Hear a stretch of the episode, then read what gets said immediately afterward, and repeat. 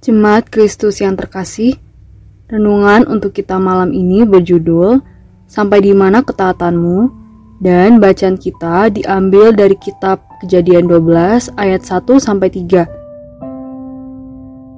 Beginilah firman Tuhan. Firmanlah Tuhan kepada Abram, "Pergilah dari negerimu dan dari sanak saudaramu dan dari rumah bapamu ini ke negeri yang akan kutunjukkan kepadamu.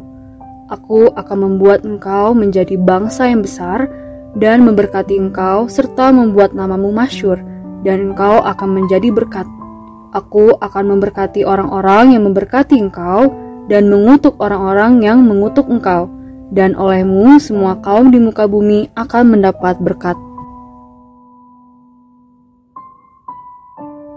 Kita semua mengetahui siapa itu Abram atau Abraham. Ia pribadi yang begitu dihormati dan menjadi bapa bagi banyak bangsa. Abraham mendapatkan gelar itu karena kesetiaannya dan ketaatannya yang begitu luar biasa kepada Allah. Ia menjadi gambaran bagaimana seharusnya kita hidup dalam ketaatan, dan semua itu diawali dengan peristiwa yang kita baca saat ini.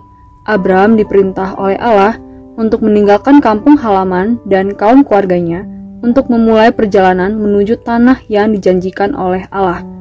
Kita juga dapat melihat bahwa ketika Allah memerintah, Allah juga memberikan penyertaan dan pertolongan.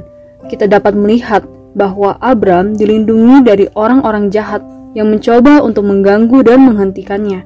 Penyertaan yang diberikan Tuhan kepada Abram sungguh luar biasa Memang betul, rasanya kita tidak akan pernah sampai di titik seperti Abram atau Abraham.